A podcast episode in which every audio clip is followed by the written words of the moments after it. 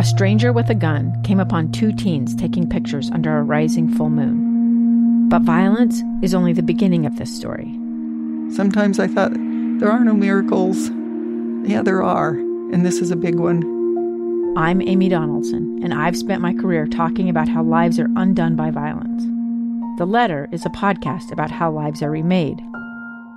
Follow The Letter at theletterpodcast.com or wherever you get your podcasts. Welcome into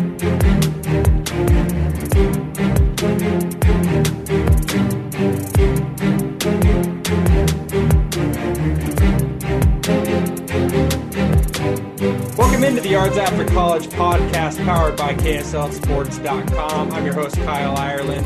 Happy to be back on the podcast for another week as we recap not only the uh, week in whole in the NFL, as a whole in the NFL, but also the locals in the NFL that are playing representing the state of Utah, these local colleges and universities, but also we've got some high school stars as well to talk about.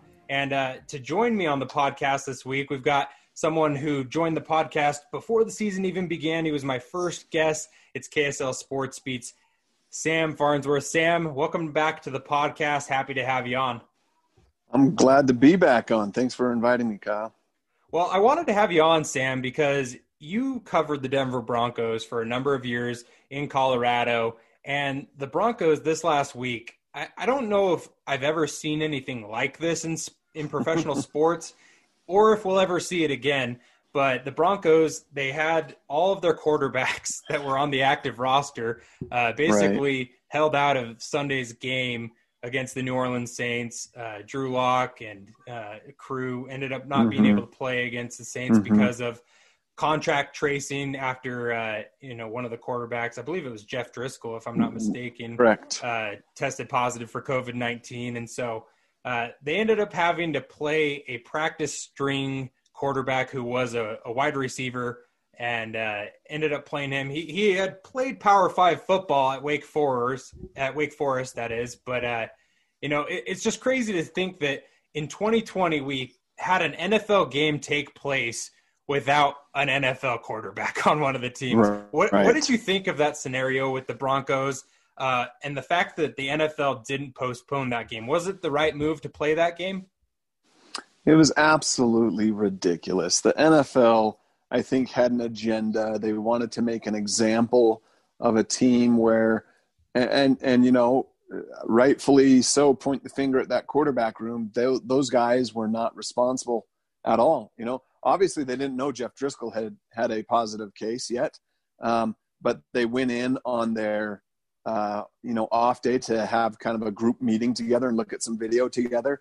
And because no one else was in the facility, they just kind of were lax and didn't wear their masks, uh, according to you know the reports that I had been reading on. And so, uh, so there you go. One guy gets a positive test in the entire quarterback room because of contact tracing. Now is wiped out from the game. However, you go and look at what the NFL has done all season with several other instances, most specifically this week this past week with uh, the Steelers and Ravens. How many times did they push that game that was supposed to be on Thanksgiving, played six days later, right? And so, I mean, eh, eh, the NFL usually is doing everything they can to make sure these games are happening, make sure that there's a, a as as best as possible a fair competitive balance on the football field, and they did none of that for the Broncos. And I'm not trying to play a biased Bronco fan here or anything. It's just ridiculous. I mean, no one wants to see that. I, and I know there was a lot of people in the state of Utah watching that game because they wanted to see Taysom Hill play in his second career start. But I mean, yeah, the game was was kind of a garbage game, right? Um, and and I don't want to take anything away from uh, you know Hinton going out there trying to trying to play uh, uh, quarterback as a practice squad wide receiver. He had played his freshman year at Wake Forest. I think he played a little bit his sophomore year, but then he had already transitioned over to to wide receiver in college as well. So it's been a while. Um, and and now he's got to go out there and and do his best with zero week of preparation. I think that's one of the big things you have to look at too. There's not only not only are they grabbing a guy who isn't an NFL quarterback because I believe with some preparation and practice he could have been decent not great, but maybe completed more than one pass. Maybe more than one pass. Yeah, no doubt. I mean, I, I watched his college tapes. The guy's got an arm. He can make throws, uh, and and he's got the mobility. Um, but when you go from straight from the practice squad straight to a game day situation with zero prep, maybe a little bit of film work, a little bit of of play study, but you're not out on the field throwing with your receivers or anything like that. Uh, and the NFL knows they the NFL knew that this was happening too, right? And they could have done more to help there be a little more competitive balance and preparation for. Uh, you know, it is what we saw, and but you know what? It does go to show the rest of the league that you've got to take this seriously. You can't just you know kind of mope or, or you know lollygag around the facility or, or whatever and you've got to take this seriously um, wear the mask, do all those things that they're telling you to do so that you don't have this situation happen again. It was it was ridiculous though. It was kind of crazy. I kind of wonder, Sam. You, you bring up the Steelers Ravens, you know, matchup there, and I just wonder if it would have been the Ravens that were in the Broncos position. You've got, you know, imagine if Drew Lock had been the NFL MVP a season ago, and the Broncos were fighting for a playoff position, you know, hosting a division rival and all of those things had been taking place similar like Denver had against the Saints. And if it was you know Lamar Jackson in the in the same position I just I have a hard time believing that the NFL doesn't you know cater to that a little bit more so. So I I think you're spot on there that you know it was an example that was being made out of the Broncos. And you know you saw this week even that the NFL had further you know furthered its efforts to try and limit you know players access to facilities and really enhancing its safety measures because of this covid-19 pandemic. You've got players who are coming off of the the field and they're immediately having to put their face masks on now whereas that didn't play, take place earlier in the season. It was only you know coaching staff and other team personnel that had to you know kind of watch themselves on the sideline during games as far as face coverings are concerned. So it's it's crazy because everything is like you know, changing on a week by week basis. We even saw Sione Takitaki, uh, former BYU linebacker. He went onto the mm-hmm. COVID nineteen list a week ago. Now he was he's been activated for this week's game. So uh, you know, it's even affected locals in the NFL as well. Kyle Van Noy was put on that list earlier in the mm-hmm. season. So kind of crazy to see the impact that it's having. And I'm I'm happy that we're at this point of the NFL season, Sam. I just hope that we get to the playoffs and we, you know, are able to have a, a postseason of, you know, some regularity and some normalcy. So we'll keep an eye on that as uh, things progress and go. But you mentioned Taysom Hill there, and the fact that he had his second career start at quarterback against the Broncos.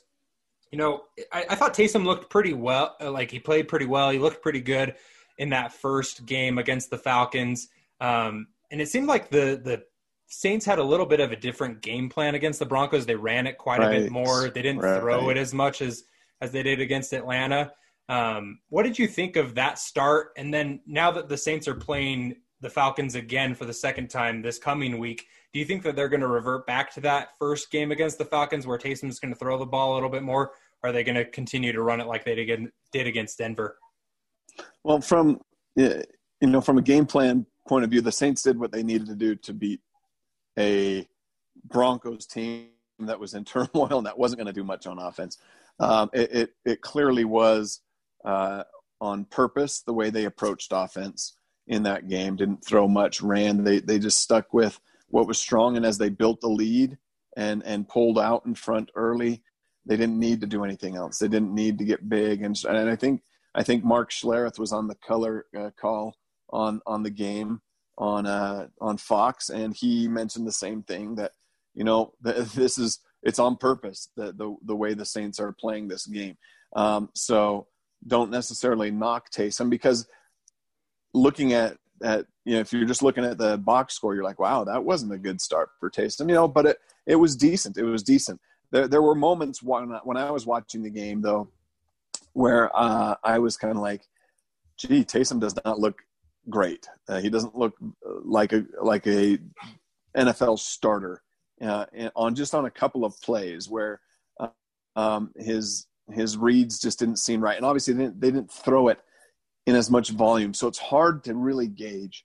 Uh, because I did make that comment on Twitter saying, you know, this is not the best start for Taysom, but at the same time, going back to what I started my comments with, he did exactly what he needed to do. Moving forward, yeah, they're going to call the game plan they need to call to win the game. And Sean Payton has confidence in Taysom Hill to throw the ball. We saw him do that in his first start with success. Uh, we know Taysom is a great runner with the football, especially in the red zone. Once you get inside the the ten, especially. Um, so we know where his strengths are. We know what he can do. He's talented enough to complete passes and, and to throw the ball downfield as well. And if the game plan calls for that, which it likely is going to now, uh, you know, going up against another offense that'll be able to move the ball, unlike the Broncos, then uh, I think we would see a lot more of week of uh, start one Taysom than start two Taysom. Another quarterback that I wanted to ask you about, as far as our locals in the NFL are concerned, Sam, is Alex Smith. And we've touched on Alex's story, just his remarkable comeback a number of times this season. You and I talked about it before the season even even began about how you know we expected him to be in the running for comeback player of the year. Just if he was able to get onto the field and take a, a knee, you know, at the end of a game would be you know, remarkable and a miraculous thing to take place in and of itself. But since that time that we last spoke on the podcast, Sam, Alex has played in five games, including a few starts. He's thrown for over a thousand yards, a few touchdowns. Uh, he does have a number of interceptions. He's got a touchdown ratio of three to five right now. Mm-hmm. Um, but he's got a QB rating right now of 81.3. And I was looking back at his earlier years in San Francisco. I was I was a big Niners fan, you know, in my teenage years, and so I watched Alex Smith a ton, and uh, I was looking at his numbers just to see how he kind of compared because he he didn't really, I feel like, perform that well until Harbaugh got there in San Francisco.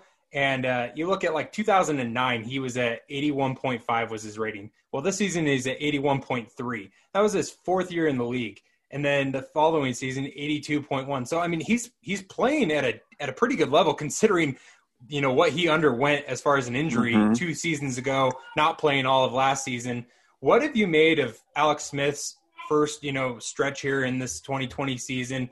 And what do you think he can do to kind of improve on what he's done so far in these first five games that he's appeared in? I certainly think he's gone beyond any expectation. Uh, obviously, those expectations were probably curbed by most people out there, not knowing exactly how he would be able to actually respond in a game situation, an NFL game situation where you've got uh, beefy, strong, fast uh, defenders bearing down on you. How is he going to respond? How is he going to withstand hits? He's proven that he's been able to do all of that. Um, I, I, think he's done very well. I think the the biggest thing you have to look at in these last uh, over these five games that he's played in, uh, four of which I believe have been starts, or at least three have been. Um, the last two weeks, you look at there's a W, right? They won. They won those games. They won those games easily. And and uh, statistically, those might have been his his worser games, uh, depending on how you look at it. But I think there's a lot to be said about who is under center and the leadership that that player brings to a football team, uh, the confidence he brings to a huddle and and to the bench and to a football team. I'm a true believer that that is one big reason why the Broncos won Super Bowl 50 Peyton Manning's arm was a noodle arm by the end of that season.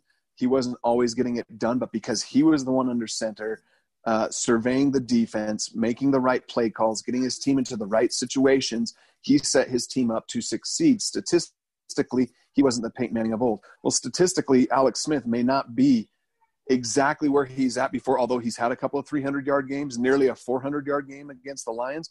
But the big statistic is the last two weeks, I believe the two wins that they have gotten are in large part due to Alex Smith's presence on the team, the leadership he's bringing to that team that they desperately needed.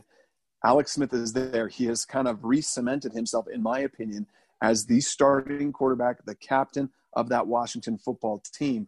Um, and I'm excited to see where it goes from here because I, I, I truly believe that, uh, you know, he's he's beyond his prime. The injury has probably knocked him down a notch or two, but I truly believe that Alex Smith still has great things to come this season for himself and for Washington.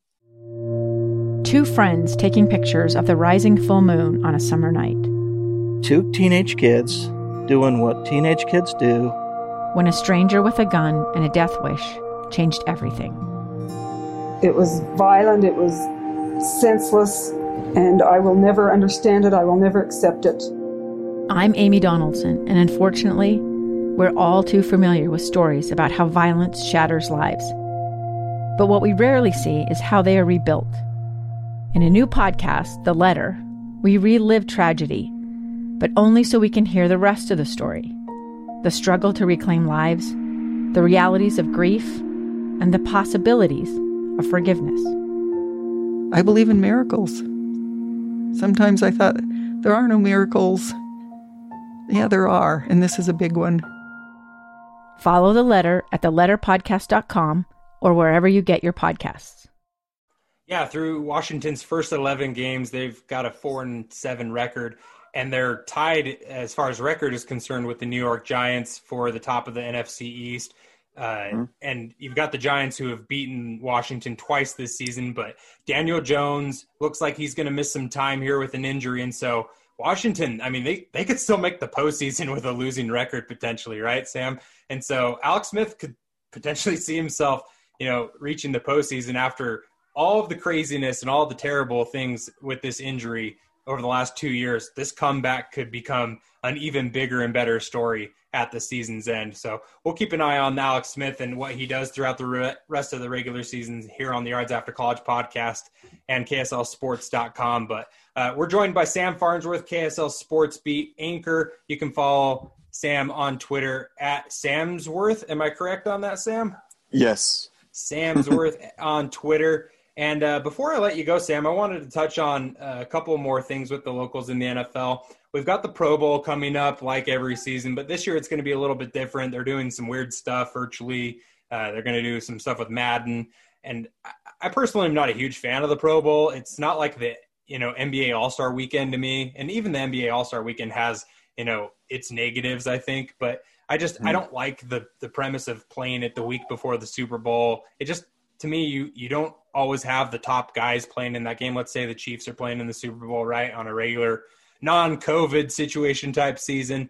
You know, Patrick Mahomes isn't participating in the Pro Bowl, even though he's a Pro Bowl player. So I've never been a fan of the Pro Bowl in that sense, but we've got over 20 guys right now that are locals in the NFL who are up for the fan vote. Uh, I put up a piece on KSLSports.com and the KSL Sports app about these guys uh, who are up for you know Pro Bowl uh, nominations and uh, fan vote right now. But what what of these guys? Which one of these guys has really stuck out to you this season? Because you've got you know guys from Utah, BYU, Utah State, who are all playing at really high levels this year. Who's the guy that you think is a lock to make the Pro Bowl this year? Um, of all the locals, I think a lock for sure, and I think because of you know his career, Bobby Wagner is. Um, the other one, I think there's another lock though. I think Fred Warner's a Pro Bowl lock. I, I think he's certainly going to get to the Pro Bowl. I mean, um, he, he's one of those rising stars in the NFL, a phenomenal uh, linebacker for the 49ers, has a big, bright future ahead of him here in the NFL. Uh, I loved that game when they played the Packers earlier this year, and and uh, I, I, believe it was Aaron Rodgers was mic'd up, or maybe it was Fred Warner who was mic'd up. But you could hear Aaron Rodgers telling him, "It's like you're the best linebacker in the game." He's like, I, I, seriously mean that. You're you're amazing. You deserve to be in the Pro Bowl." I think he said things like that. Um, Fred Warner is is uh, I think a lock for the Pro Bowl. So is uh, Bobby Wagner. I think fringe guys, and maybe I'm getting ahead of myself answering your question here, um, but uh, oh, I think Garett Bolles is going to be close this year he's had a really good year, and that's saying a lot considering his first three seasons in the NFL, how oft penalized he was in, in the NFL, all the all the uh, holding penalties he got, and everything else. Uh, Garett Bolles is going to be right there. He's been one of the top rated offensive linemen in the NFL this season and was just rewarded with a huge contract extension, something that I would have said before the season never would have happened. Before the season started, I would have said they're going to let the contract run out and let him walk. Um, but he played uh, his rear off, got himself in a situation where the Broncos now, instead of picking up that 50 year option, they're rewarding him with a huge contract extension. So Garett Bolles is another one of those guys that's really close. And I think he's going to be uh, right on the fringe, at, at, worst, an alternate that might get into the Pro Bowl. Uh, but those are the three guys that I think are really uh, probably have the best shots. Locals to get into the Pro Bowl. And and to comment on what you said earlier about the Pro Bowl, I agree. Pro Bowl is probably the most garbage of All Star games there is, but it's still it's still a decent All Star game, and it's a it certainly is a, a great recognition to have as a player. Yeah, no, I, I, think it's great to have that honor and whatnot. I just I wish that the format was a little better. Uh, yeah, when it t- when it took place was a little bit better. It just to me it just seems like an afterthought of sorts. Whereas like yeah. in the middle of the season for the NBA, you know, or MLB, it's just such a big deal, and it really mm-hmm. kind of becomes a, a, big event for the sport. But you mentioned Garett Bolles. I mean, four year extension with the Broncos, sixty eight million dollars. I did kind of laugh though, Sam, on Sunday against the Saints. He had a holding penalty, and I was like, I was like, oh, a little flashback there for me to a couple seasons ago there for Garett Bolles. But no, definitely playing well right now. Uh, one other question, as far as these Pro Bowl players are concerned, which of these rookies from the University of Utah do you think has a better chance at getting a selection to the Pro Bowl in his rookie season? Jaylon Johnson of the Chicago Bears or Julian mm-hmm. Blackmon of the Indianapolis Colts? both have had outstanding rookie seasons so far. I personally think it's Julian Blackmon. I think uh, Julian Blackmon is not only, you know, maybe considered to be one of those rookies that might make it to the Pro Bowl. He he's his name's going to be brought up in conversations for Defensive Rookie of the Year, right? Um, uh, whether he gets there or not, I don't know. I, Julian Blackmon has been a, a solid piece to that Colts defense, and I know you've been keeping a close eye on the Colts but he, what what I think he's done this year is yeah, you see some of, and you could say this about Jaylon as well. But you see some of those plays that Julian is making. He's getting in there, breaking up uh, plays, picking you know passes off, making big tackles. Um, he's doing things that you if if you just looked at tape, you didn't know who he was, what number he was, what his name was. You're looking at it, you're like, oh, there's there's you know that's a four year, five year pro right there on some of those plays that he's making. And so uh, Julian Blackmon has has had one of the most seamless transitions to the NFL of any of our local rookies out there. And, you know, Jaylon Johnson's right there with him, but I think Julian's maybe got the edge. Before I let you go, Sam, we have to flash back to uh, beginning of the season before things all kicked off, week one. You and I, we gave our preseason award picks. We talked about who we thought mm-hmm. was going to make the Super Bowl, who was going to come out of the NFC, AFC, who was going to win MVP, Rookie of the Year, all those types of things. I wanted to kind of revisit that with you now that we're, you know, heading down the home stretch here of the regular season and see if we're on track for some of these picks. So let's start off with an NFL MVP. I said Patrick Mahomes of the Chiefs. I think that Mahomes is probably the front runner right now if I had to put my money on it. And uh, you said Deshaun Watson. Now, I will say I like Deshaun as a pick in the preseason, but things you know, we're a little chaotic there. And uh, Bill O'Brien lost his job with the Houston Texans. What did right. you make of, you know, that pick? Oh man, it was like I think it was like week two in the NFL season where I was like, okay, this is not happening. Deshaun Watson will not be the NFL MVP this year. Um, uh, and I, you know, I, I, still believe that Deshaun Watson is one of the more talented, uh, diverse quarterbacks in, in, the NFL. But um, a, a lot of my decision making was based also on his team succeeding, you know, uh, which they have not uh, done the best of uh, as, as, well. But and he just man, lost a wide receiver. He just lost yeah, another one. Yeah, no kidding. And so you know, Will Fuller. What, what was he? What? PEDs, I think. Exactly right. I mean, what was he thinking? What What are you doing, right? But uh, I don't. I don't know. That's another topic for another day, I guess. But yeah, not a great pick. I think uh, obviously, obviously uh, Patrick Mahomes is is right there. You know Ben Roethlisberger, right? If you're going to pick really someone well. from the Steelers, undefeated, I don't know, but yeah, no, eleven and zero, and I, I, that leads into the next one, Coach of the Year. I think we both picked some good names here. I, I liked your pick because I'm a Colts fan. You picked Frank Reich, and mm-hmm. uh, I, I think that you know if the Colts can somehow win that division. I mean, losing to the Titans last week really hurt them, but right. if they can if they can get into the postseason, um, I think that that's a, a big win for Indianapolis. With you know not really knowing who their quarterback was going to be after last season, being able to get Philip Rivers in, I think that's a good accomplishment for them. And their defense is pretty young. Um, but I, I, said Mike Tomlin, Pittsburgh Steelers. That that's turned out pretty well with the Steelers mm-hmm. being undefeated mm-hmm. thus far. Uh, so I like that pick. Um, I think that you know either one of those uh, by us could be coach of the year after everything's mm-hmm. said and done this season. But uh, local MVP award, we said uh, you gave Fred Warner and I said Bobby Wagner. I'm going to give you the edge right now because I think Fred Warner actually is more of a lock than Bobby Wagner to the Pro Bowl. I think that Fred Warner is just having a heck of a season. I, I really have been impressed with him. Every single 49er game that I've watched this season, Sam, I feel like Fred Warner has played better in that game than he did the previous game that I watched. Yeah, uh, I mean, this is a guy whose trajectory since he entered the NFL has just been on that steady incline, right? And it hasn't stopped even this year. I mean, he came into this. I, I had a friend of mine who who works in sports broadcasting in Colorado um, earlier this year. Uh, he was asking me about, you know, uh, I was telling him about our segments with locals in the NFL and stuff, and he was asking me about, well, you know, who are some more of the BYU? He was spitting out some of the ones that he knew of, and I was like, well, there's Fred Warner, and he's like, who's Fred Warner? I'm like, oh my gosh, oh my gosh, he's still at that point where yeah, his trajectory is great.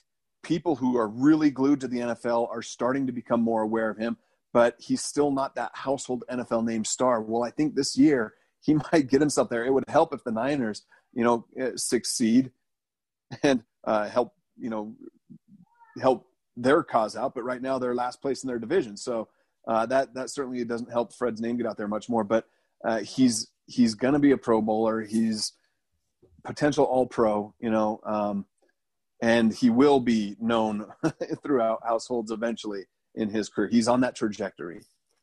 Now, Sam, I, am going to take a big loss here. This was not a good pick by me, and some of it I'm going to th- I'm going to chalk this one up to injury. I'm just going to use that as my excuse because I said the Dallas Cowboys were going to win the NFC to reach the Super Bowl, and obviously Dak's out for the season. Brutal injury there for the Cowboys earlier in the season, but even before he suffered that injury, the Cowboys were not looking good, and I, I, think week number two, I was just like, oh man, that was that was a really bad pick, Kyle.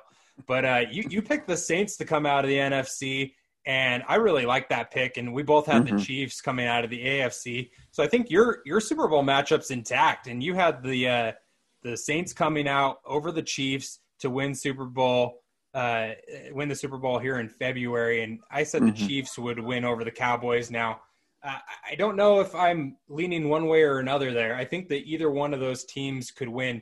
Do you still think that the Saints are your front runner pick for the Super Bowl, or because of Brees's injury, are you leaning with you know the Steelers or the Chiefs now to the AFC?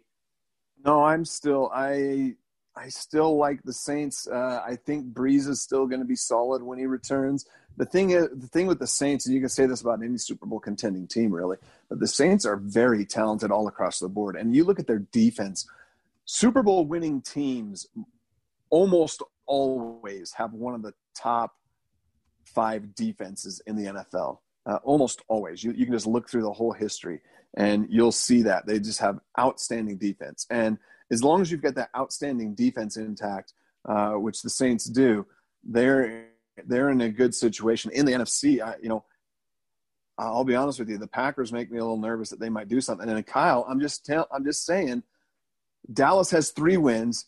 The Giants and Washington only have four wins. Dallas could still win the division and get into the playoffs and go on a miracle. Andy da- Andy Dalton leads the Cowboys to a Super Bowl victory. I see it now, Sam. I see it now.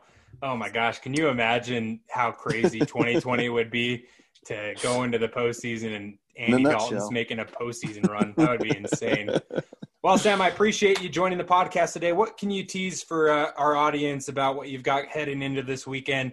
Uh, obviously, big weekend of college football for the state of Utah, but you've also got NFL coming up on Sunday.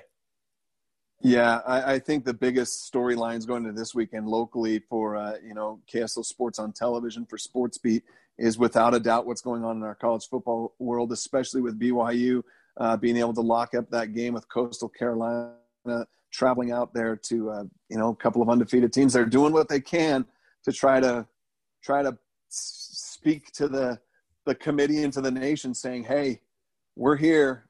Look at us. Please be aware of us. Don't forget us." So that's the big story. We're going to be glued on that game. We'll have full coverage for Sports Beat both on Saturday at 6 p.m. and Sunday at 1045. Be sure to check out Sam and Jeremiah Jensen, the whole Sports Beat team, their work on KSL TV. You can also check out Sam at KSLSports.com. Follow him on Twitter at Samsworth underscore KSL. Thanks again, Sam. Appreciate you joining the podcast. Thanks a lot, Kyle. Thank